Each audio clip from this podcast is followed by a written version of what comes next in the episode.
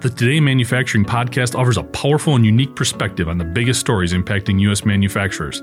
Anna Wells, David Mantey, and Jeff Reinke apply their experience as editors of industry leading brands Manufacturing.net and Industrial Equipment News in providing in depth analysis of the latest headlines. Their insight, along with a mix of humor and human interest, makes Today in Manufacturing a go to source.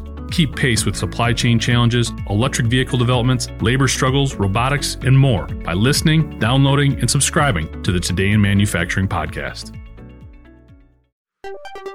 40 years after its ban, lead paint makers pay millions in lawsuit. I'm Anna Wells, and this is IEN Radio.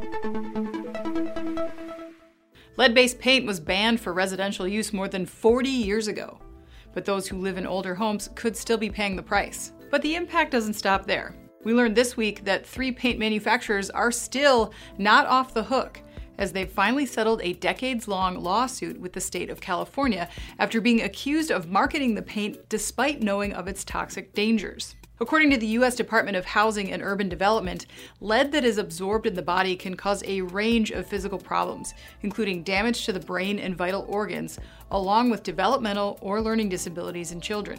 Ten jurisdictions participated in the lawsuit, including heavily populated Los Angeles and San Francisco counties.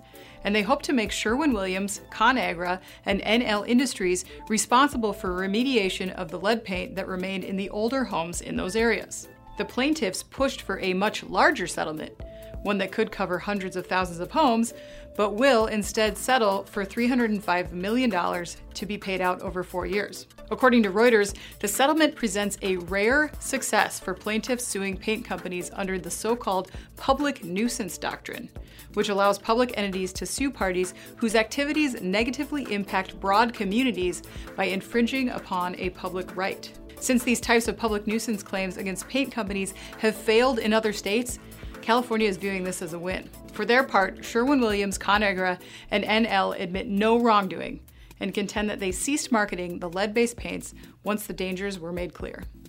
I'm Anna Wells, and this is IEN Radio.